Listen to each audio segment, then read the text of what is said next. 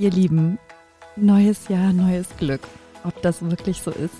Jetzt sitze ich hier in Dortmund und das erste Mal ohne Lennart. Ja, vielleicht kennt das der ein oder andere von euch. Plötzlich wieder alleine. Und häufig ist es so, dass wir neue Partnerschaften beginnen, also einen neuen Partner oder eine Partnerin kennenlernen, aber irgendwie noch alten Schmerz zu verarbeiten haben. Und in dieser Folge möchte ich mit euch darüber sprechen, warum es Sinn ergibt, alte Beziehungserfahrungen erst zu verarbeiten, bevor man eine neue Partnerschaft eingeht. Weil sinnbildlich ist es so, dass ich mich ja auch gerade von einer Partnerschaft in die nächste stürze. Zumindest hier im Podcast, äh, wenn man das ja als eine Partnerschaft sehen möchte. Lennart ist Geschichte und es gibt einen neuen Mann an meiner Seite. Bevor ihr den allerdings kennenlernt, werde ich euch noch ein Herzensprojekt von mir vorstellen. Das, ja, wie ich schon sagte, es liegt mir am Herzen, weil ich würde behaupten, dass mein Leben vor ein paar Jahren eine Wendung angenommen hat. Und zwar eine Wendung, die auf einmal sehr erfolgreich war auf allen Ebenen. Und ich ja immer mehr ähm, Dinge erreicht habe, die ich mir so sehr gewünscht habe. Und ein sehr wie nenne ich das, ein, ein wichtiges Tool dafür war, dass ich mir bewusst wurde, was will ich eigentlich wirklich? Und warum überhaupt? Was, also was ist das, was für Ziele habe ich im Leben? Und gerade zum neuen Jahr beschäftigen sich viele Menschen damit. Was sind eigentlich so meine Neujahrsvorsätze? Was will ich anders machen? Was ist gut gelaufen? Was könnte besser laufen? Da bietet es sich einfach an, auch dieses Herzensprojekt ähm, ja weiterzugeben, so dass ihr von meinem Wissen profitieren könnt. Ich habe einen Online Zielefindungsworkshop kreiert, der am 16. Januar, am Sonntag, 16. Januar stattfindet.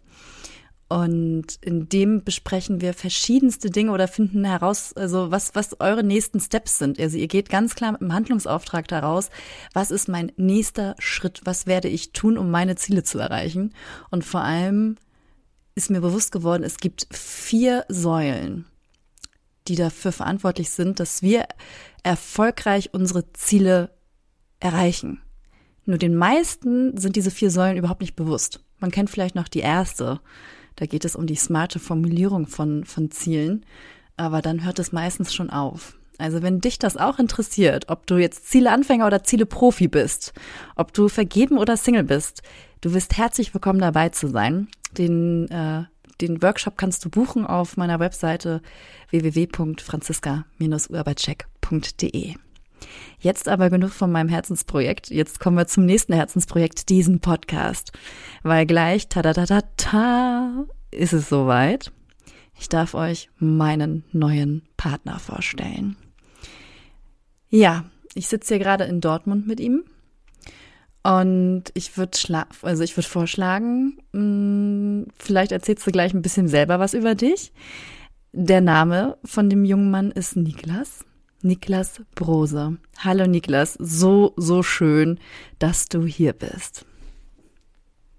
Hallo Franziska, schön, dass ich hier bei dir sein darf. Jetzt ist das Geheimnis gelüftet. Du bist es, mein neuer Moderator. Es ist raus und ich freue mich sehr darauf, hier die nächsten Podcasts mit dir gemeinsam über diese ja, sehr zugegeben spannenden Themen sprechen zu dürfen. Aber jetzt erstmal gleich am Anfang die große Frage, weil wir kennen das ja, alter Schmerz, neuer Partner. Hast du genug Zeit für diesen Podcast? Ich würde sagen, ich nehme sie einfach. Oh, gute Antwort. Gleich mal vergleichen. Weil der Niklas, der arbeitet hier auch in Dortmund und gehört äh, ja zu dem, zu dem Haus der Ruhrnachrichten Radio 91.2 zur Firma Rumble. Du bist hier Head of Audio. Also ich bin hier quasi mit einem Audioexperten verbandelt.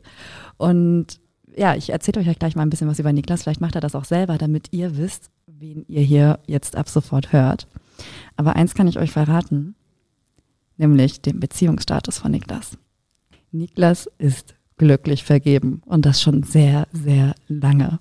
Für deine 30 Jahre ähm, hast du schon Anfang 20 deine wunderbare Freundin kennengelernt. Das stimmt. Ähm, und wie das alles so passiert, wirst du bestimmt, oder was passiert ist, wirst du uns bestimmt noch erzählen. Ähm, ja, Niklas, du bist nicht nur leidenschaftlicher Läufer, du oder Sports, Sportsfreak, wenn man das so sagen darf, du bist auch Lauftrainer und ja, hast einiges auch mit deiner Partnerin erlebt und dann gucken wir mal, was du so beitragen kannst. Ich hoffe, das eine oder andere. vielleicht auch so einige Erkenntnisse, die ich nach ja nun knapp bald neun Jahren Beziehung auch sammeln durfte, hole ich mal das ein oder andere Beispiel hervor, das ich dir dann vorstelle und dich dann mit bohrenden Fragen dazu löcher. Ich bin ein bisschen nervös. Keine Angst, es wird nichts Schlimmes und ich bin mir sicher, als Expertin kannst du bestimmt die richtige Antwort liefern. Ja, schauen wir mal. Aber jetzt gehen wir auf unser Thema mal ein, weil das so schön passend gerade ist. Ne? Also weil wir jetzt gerade diesen, diesen Wechsel hatten mit Lennart und dir. Ähm, das kann man auch super übertragen auf Beziehungsangelegenheiten, weil was ich häufig beobachte auch, ist, dass viele Singles oder auch Menschen in Partnerschaft, also wenn sie die Partnerschaft beendet haben, recht schnell in eine neue Beziehung rutschen. Ich muss da gleich mal zu Beginn die Frage stellen, wie ist denn das jetzt so bei dir nach der Beziehung jetzt hier im Podcast mit Lennart? Hast du da alte Wunden, die du erstmal irgendwie loswerden musst? Also ich habe auf jeden Fall festgestellt, dass ich hier stilles Wasser bekomme. Ja, ich habe aufmerksam zugehört im Vorfeld, ja. Und dann habe ich gedacht, wenn wir heute aufnehmen, stellst du der lieben Franziska doch mal ein schönes, kühles, stilles Wasser hin. Das gleich mal richtig machen, ne? Wenigstens eine Sache. Also ich habe äh, keine Wunden mehr in Bezug auf Lennart in keinster, Lennart in keinster Weise, weil ähm, ich habe das sehr genossen, die Zeit mit ihm. Und das ist total natürlich, dass Dinge sich verändern. Das habe ich auch in der letzten Folge schon so einiges mit besprochen. Aber man kann das so richtig schön sinnbildlich hier nutzen für uns beide oder auch für die Hörer, was das bedeutet, mit einem neuen Partner da zu sein. Man kann zum Beispiel auch Schlussfolgern, wie kommst du denn darauf, mir jetzt hier ein stilles Wasser hinzustellen? Ich habe es ja noch gar nicht geordert gehabt, es stand schon hier. Ja, wie komme ich darauf? Wie gesagt, ich habe aufmerksam zugehört und dachte mir, tust du der lieben Franziska was Gutes, damit sie gleich einen super Eindruck von mir hat. Und dann ging es darum, einen guten Eindruck zu machen. Und das ist häufig auch so in Partnerschaften, wenn du Dinge weißt von den Ex-Partnern oder was auch immer, dass wir häufig in so eine Vergleicheritis reinkommen. Ne, was hat er oder sie, was ich nicht habe? Und ich finde es total aufmerksam von dir. Vielen Dank für das Wasser. Es schmeckt herrlich. Sehr gerne, ich werde das so beibehalten. Ja, das ist schön. Und ähm, was da aber auch einfach ja, deutlich wird, ist, ähm, Vergleichen führt nicht immer dazu, dass das, also dass das immer funktional ist, weil wer weiß, vielleicht hätte ich mit dir gerne Cola getrunken anstatt ein Wasser. Dann hätte ich vielleicht vorher nochmal fragen sollen. Fest steht auf jeden Fall aus meiner Sicht, und das ist zumindest die Erfahrung, die ich bisher- bisher sammeln durfte, dass das Thema Vergleich an sich grundsätzlich sehr ungesund ist. Nicht Ja. nur für Beziehungen, sondern auch für einen selbst. Für jegliche Bereiche, absolut. Und äh, das passt auch zu diesem Thema ähm, neuer Partner, alter Schmerz. Also vielleicht kennt der ein oder andere das auch, dass wenn man in eine neue Partnerschaft, ähm, ja, eine neue Partnerschaft eingeht, dass man dann irgendwie dazu neigt, manchmal das zu vergleichen mit dem Ex-Partner oder der Ex-Partnerin. Ähm, oh, der Sex ist gar nicht so gut wie damals und er oder sie küsst ganz anders und ach, eigentlich würde ich mir wünschen, dass er mir die Tür auffällt, wie, wie er damals, ne? Und ja, irgendwie ist das schon komisch, dass auf einmal, ja, äh, er so genau die Rechnung auseinander addiert. Früher wurde ich immer eingeladen. Also es sind verschiedene Beispiele, ne? Also äh, man könnte auch sagen, so, oh, sie, sie läuft die ganze Zeit im Jogginghose rum. Ähm, meine Ex, die hat sich immer schick gemacht für mich. Also da gibt's ja verschiedenste Dinge, wo wir anfangen, äh, im Gedanken irgendwie zu vergleichen, ähm, was jetzt besser ist oder was schlechter ist. Und meistens vergleichen wir dann, wenn wir noch an einer alten Erfahrung hängen. Also das heißt, wenn wir vielleicht noch den alten Partner oder die alte Partnerin auf einem Podest mit irgendeiner Sache haben. So guten Sex wie damals werde ich nie wieder haben. Oder er oder sie war die Liebe meines Lebens. Es wird nie wieder jemand kommen, der, den ich mal so lieben kann. Nur es gibt einen Nachteil, wenn man so denkt. Hast du eine Ahnung, welchen? Naja, dass man für die Beziehung an sich nicht offen ist und den Partner damit überlastet gewissermaßen. Ja, und man sieht den, den neuen Partner aus der Brille des alten Partners. ne? Also, und äh, es ist auch so, dass du mit diesen alten Überzeugungen oder mit dem, man kann das so ein bisschen vergleichen mit einem Beziehungskuchen, also so ein Stück Torte quasi. Stell dir vor, du hast so ein Stück Torte bei deinem Ex oder deiner Ex-Partnerin gelassen und sowas wird es nie wieder geben. Ne? Es kann auch sowas sein, wie wenn du mit deinem Ex-Partner Kinder hast. Ähm, dann ist das auch schon so ein Beziehungskuchen mit, mit dem Ex-Partner quasi. Und dein jetziger Partner oder deine Partnerin hat es dann echt schwer, ähm, bei dir diese, also der, weil wir möchten alle gerne die vollen Kuchenstücke miteinander genießen, weißt du, und verwöhnen. Man will das ja auch richtig machen.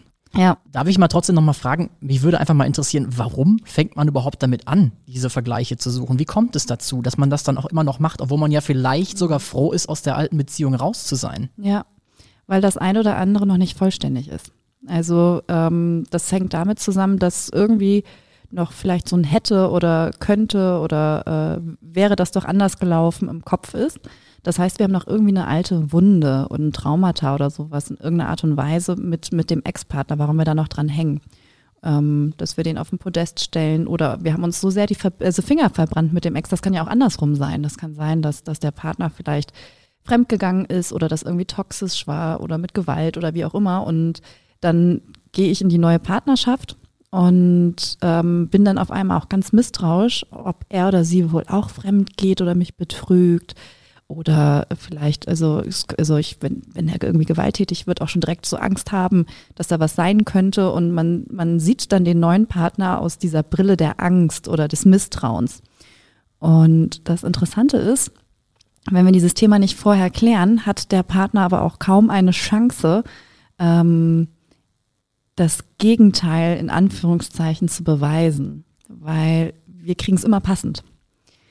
Wenn ich in die Angst habe, betrogen zu werden, werde ich so lange als Frau oder auch als, also welchen Mann, auch als Mann, den Partner testen und immer wieder testen, ob er mir treu bleibt. Es äh, kann so, so indirekte Bemerkungen sein, ähm, im Sinne von, oh, die sieht aber auch wieder gut aus, findest du nicht? Ne? Aber das sind ja so Dinge, die passieren ja dann häufig auch bei demjenigen, den diese Altlasten noch belasten, mhm. unterbewusst. Ja. Wenn ich jetzt halt das von vornherein mal angehen möchte, wie könnte ich denn meinem Partner sagen, du, mich belastet das noch aus der folgenden oder aus der vergangenen Beziehung? Wie kann ich das Thema so behandeln, dass das uns in dem Neuen, was wir beide zusammen beginnen, nicht belastet? Ja, du stellst die perfekten Fragen, Niklas. Das gefällt mir sehr gut. also aus meiner Sicht ergibt es Sinn, dass wir unsere Wunden, unsere Traumata erst einmal direkt mit uns klären. Ganz unabhängig von unserem Beziehungsstatus. Ne? Also ob du jetzt Single bist oder in Partnerschaft, dass wir unseren Ballast, den wir uns mal selber irgendwie angeeignet haben, sei es durch Beziehung oder anderen Themen, selber lösen und nicht den Anspruch haben, der Partner soll es für uns lösen. Weil wenn wir den Anspruch haben, der Partner soll zum Beispiel mich glücklich machen, ja, das, weil ich eine Erfahrung gemacht habe, ähm, wo ich irgendwie traumatisiert bin und, und traurig bin, dann hat der andere einen Job zu erfüllen in meinem Bewusstsein, was gar nicht sein Job ist. Es ist nämlich nur mein Job, mich also glücklich zu erschaffen und von niemandem anderen. Das ist genauso. Wir haben häufig auch so Ansprüche, dass andere uns lieben sollen. Jetzt kommt eine gute und eine schlechte Nachricht. Es ist nicht der Job deiner Eltern, nicht dein, der Job deiner Freundin, nicht der Job deines Chefs oder von sonst jemandem, dich zu lieben. Es ist einzig und allein dein Job, dich zu lieben. Und die anderen haben die Wahl, ob sie es machen wollen oder nicht. Aber es ist nicht deren Job. Darf ich das unter Ich bin der wichtigste Mensch in meinem Leben zusammenfassen? Du merkst, ich zögere gerade, es ja. hängt aber eher an der Formulierung und mhm. nicht an dem Sinn dahinter. Also ich bin ein Fan davon, dass wir uns selbst zur Liebe unseres Lebens machen. Mhm. Ne? Also, weil, und ich glaube, dass das, also steht da auch dahinter zur wichtigsten Person.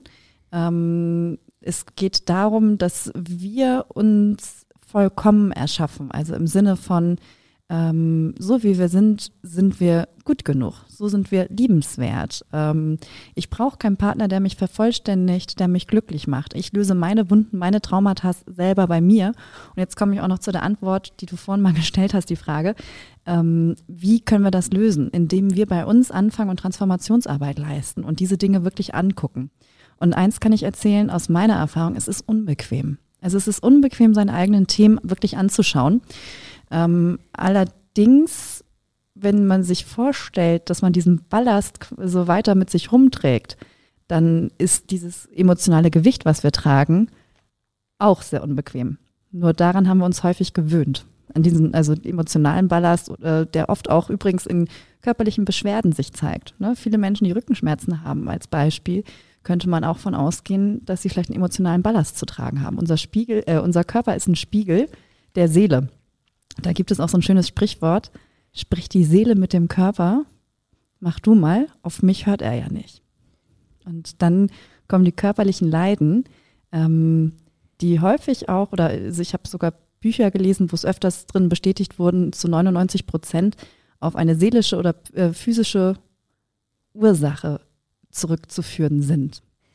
Das passt ganz gut, weil wenn ich als Lauftrainer unterwegs bin, Mhm. dann sage ich meinen Kunden oder den Leuten, die mit mir laufen gehen, auch häufig, dass Körper und Geist in einer Balance sein sollten. Mhm. Wenn das nicht der Fall ist, ist man mental und auch körperlich nicht adäquat leistungsfähig. Jetzt ist es aber ja häufig so, und ich spiele jetzt nochmal so ein bisschen wie auf das vorhin genannte Unterbewusstsein an, dass wir manchmal vielleicht auch gar nicht so richtig wissen, was belastet uns denn da noch so wirklich. Ne? Also wir kennen ja vielleicht gar nicht Ja. alles, was unter der Oberfläche ist. Wie kann ich denn rausfinden, was es da noch gibt an Problemen, an Themen, an Ängsten, die mich letztendlich belasten? Wie kriege ich das raus? Das ist äh, schon, also ich bin beeindruckt. Schon wieder eine tolle Frage. Da also, bin ich da. ja, da- ja, absolut, absolut. Das ist ja das Spannende, wenn man wieder neue Begegnungen miteinander erschafft, dass dann immer wieder auch neue Dynamiken reinkommen. Also es ist so, dass wir, ähm, also es stimmt, viele Dinge sind uns nicht bewusst und brodeln an der Oberfläche. Und also ähm, entweder ist es so, dass du dir einen Coach zum Beispiel nimmst, also bin ich ein Fan von, deswegen, also ich bin ja auch in dem Bereich ein bisschen tätig Dezent. dezent, äh, weil das ist also jemand, der darauf geschult ist, äh, mit dir gemeinsam genau diese Dinge rauszufinden. Das ist so quasi, äh, kann man das vergleichen, als hättest du einen offenen Hosenstitz und siehst es selber aber nicht. Und für andere ist es leichter sichtbar zu sehen, hey, hier sind noch irgendwelche offenen Themen in irgendeiner Art und Weise oder ein alter Schmerz aus alten Beziehungen, vielleicht auch aus der Kindheit, was nicht unbedingt immer mit einem Ex-Partner zu tun haben muss. Es kann auch einfach nur eine Erfahrung sein mit anderen Menschen, die dazu führen, dass man selber irgendwie ungünstige Beziehungserfahrungen macht. Es ist manchmal verrückt, wo die Sachen herkommen. Ähm, es gibt auch einige Bücher darüber. Der Nachteil bei Büchern ist nur, also du als Lauftrainer wirst es bestimmt auch kennen, nur weil ich ein Buch lese über Laufen, heißt es noch, also noch nicht, dass ich laufen kann. Ne? Das ist genauso, ich kann ein Buch über Skilaufen lernen oder lesen. Ähm, das heißt aber noch nicht, dass ich Skilaufen kann.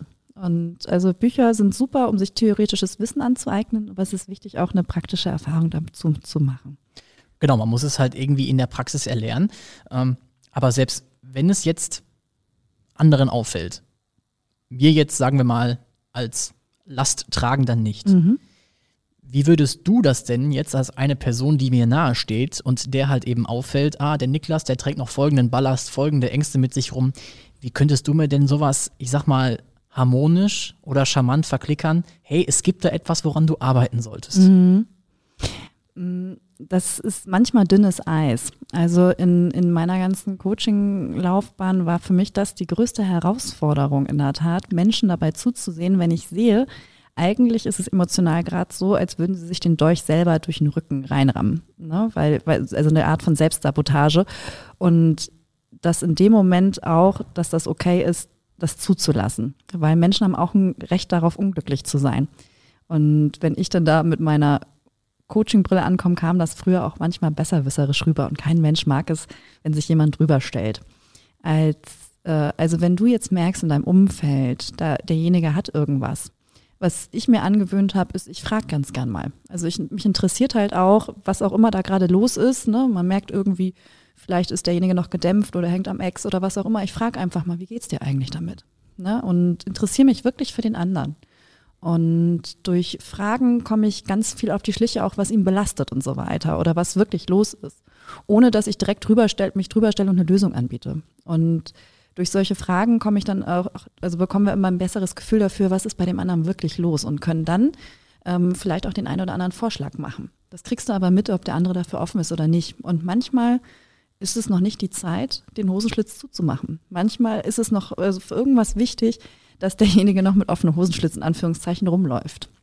Und falls äh, du dich fragst, was für eine Lösung es dafür gibt, ähm, ich habe neue Trainings entwickelt.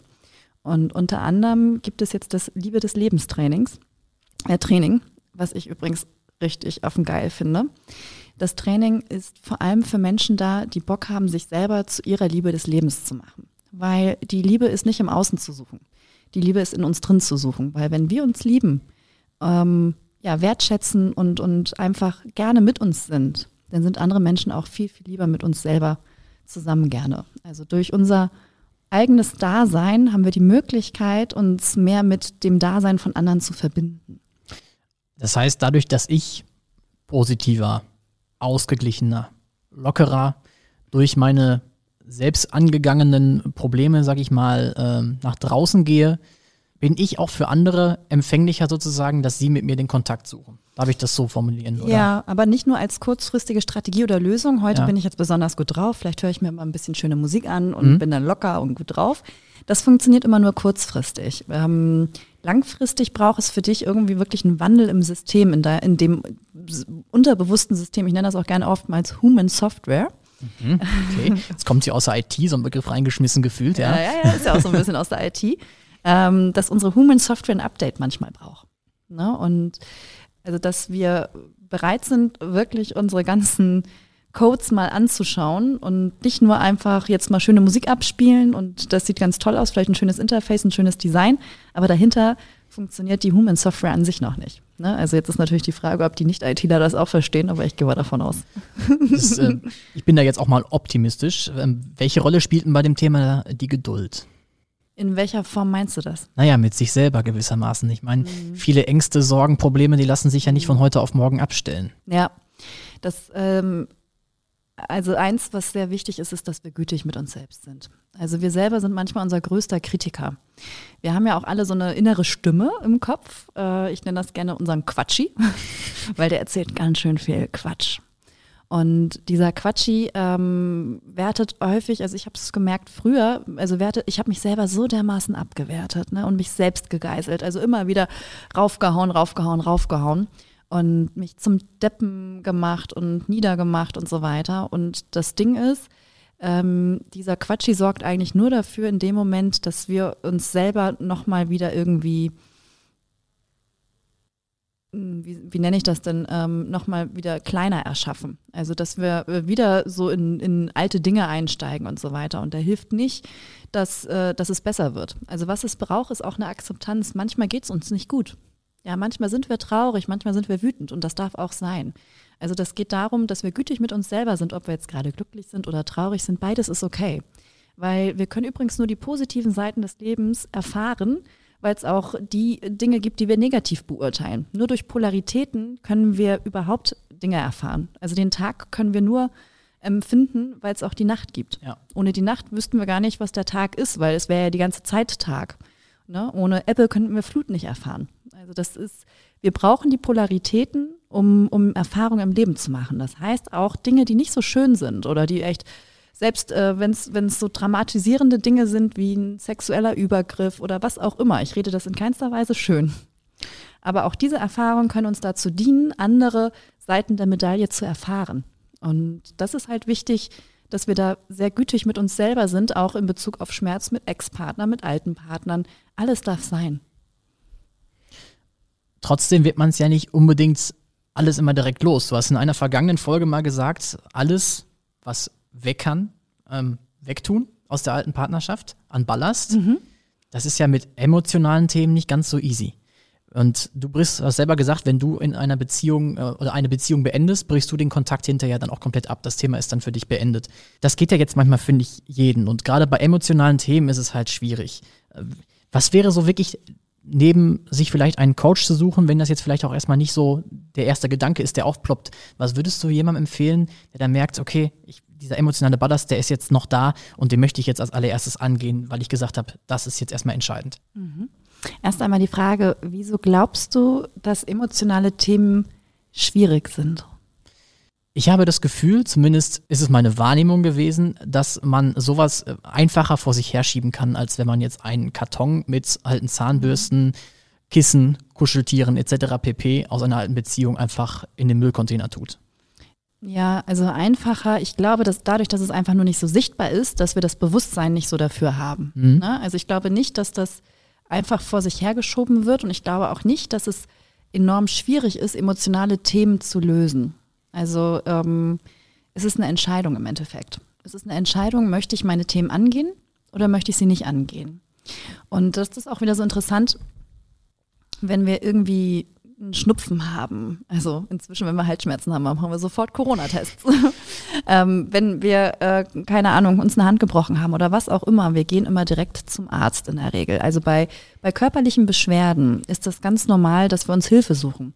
Bei emotionalen Beschwerden nicht. Und das Interessante ist auch, ich hatte gerade gestern auch ein Gespräch dazu, meistens fangen wir erst an, uns Hilfe für emotionale Themen zu suchen, wenn es zu spät ist, mhm. wenn die Trennung im Raum steht. Also dann gibt es sowas wie Paartherapie oder ähm, Psychotherapie oder was auch immer. Und meistens, oder also auch, ich habe mit einer Ärztin letztens auch gesprochen, auch dort ist es wieder so, 95 Prozent der äh, emotionalen Krankheiten wie Depression oder was auch immer sind auch hausgemacht. Ne? Also Menschen sind an sich nicht depressiv, sondern haben einfach Erfahrungen oder emotionalen Ballast ähm, äh, auf, auf sich aufgeladen, ähm, den sie nicht losgelassen haben. Und deswegen habe ich entschieden, ich setze bei Singles an, bevor es zu spät wird, sondern in dem Moment, wo du noch mit dir alleine bist und die Möglichkeit hast, alles neu zu gestalten. Das ist ja das Geile am Single-Leben. Wir haben die Wahl, uns komplett neu zu erfinden und neu zu gestalten.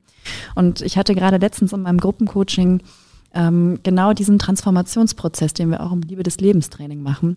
Und das war so außergewöhnlich zu sehen, wie die Teilnehmer ja, ausgestiegen sind aus ihren alten begrenzten Mustern, sich, sich ähm, als schwach zu erschaffen oder, oder nicht wichtig, ne, irgendwie anders, nicht gut genug und sich erschaffen haben als zum Beispiel hingebungsvolle Frau oder starke Männer oder was auch immer und das auch sehen in den Ergebnissen, wie die gerade losgehen, ähm, dass alles möglich ist. Und aus meiner Sicht sind Themen, die, die irgendwie mit unseren Gedanken zu tun haben oder emotionale Themen, nicht schwer, sie zu lösen.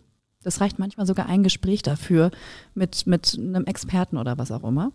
Was aber schwer ist, ist, sich selber auf die Schliche zu kommen und das Bewusstsein dafür zu erschaffen, ähm, vielleicht spreche ich mal mit jemandem.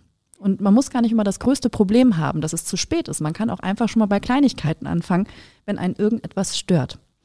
Ähm, ich bin letzte Woche mit, mit einer meiner Coaches ähm, ihr auf die Schliche gekommen, weil sie einen Konflikt hatte mit einer Freundin.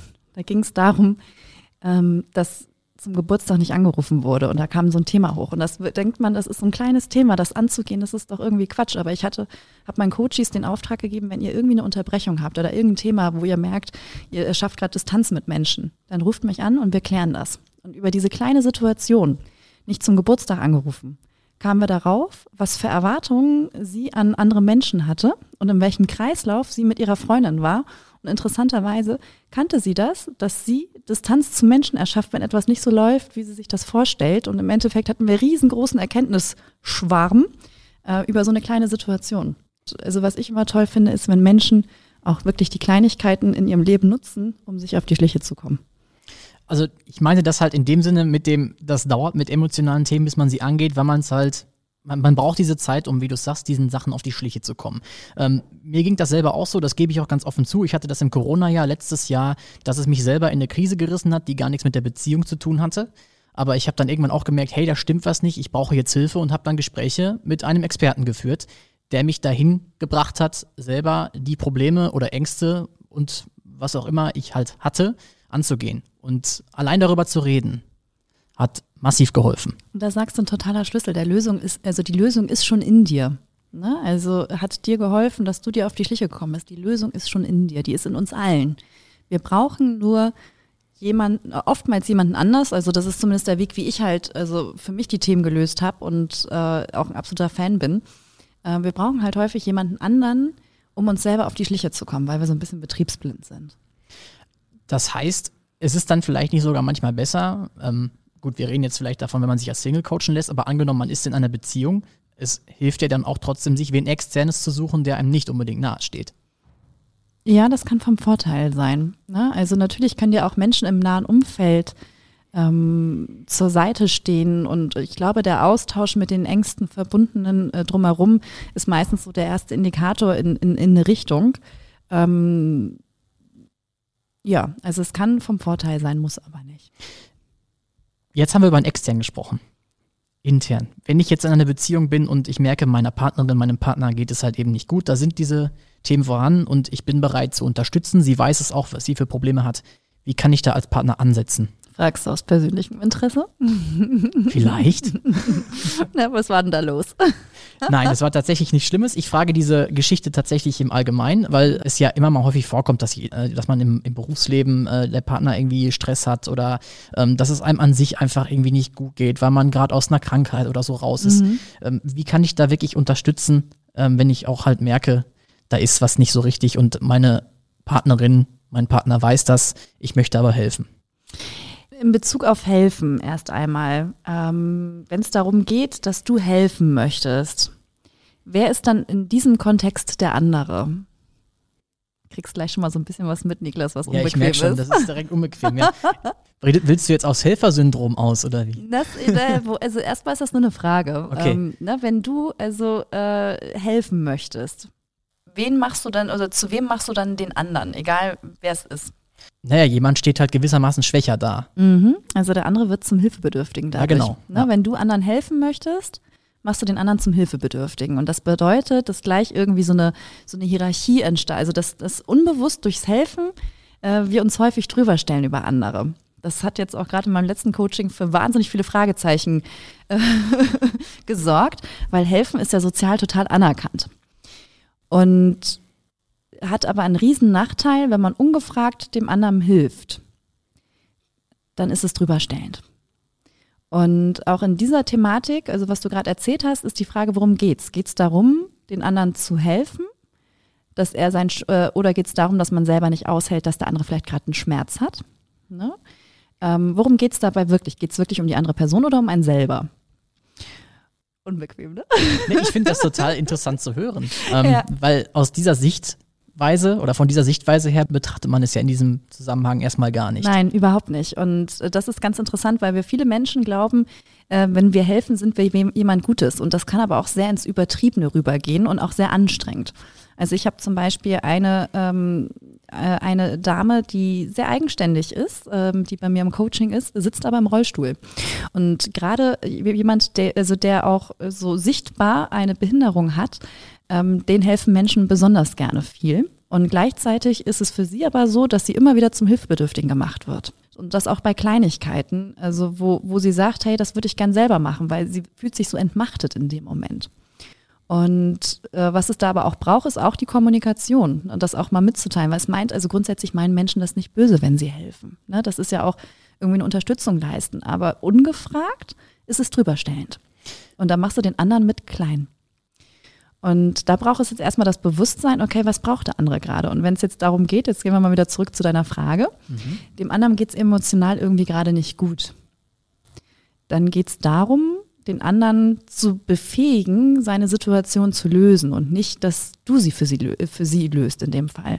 Also ich habe letztens in einem Seminar eine Frage bekommen und die fand ich äh, total auf den Punkt gebracht. Es ging darum, was kann ich jetzt gerade in dieser Situation tun, dass es mir besser geht. Und da würde ich wieder zum Tool greifen, den anderen Fragen zu stellen und sagen, hey mein Schatz, ich merke, dir geht es nicht gut. Was brauchst du denn jetzt, dass es dir besser geht? Und damit fragst du die andere Person, was sie gerade braucht. Und vielleicht ist es einfach nur so, dass sie gerade reden möchte und einfach nur ihren Schmerz gerade oder ihre Gedanken loswerden möchte und dann ist schon ihr geholfen.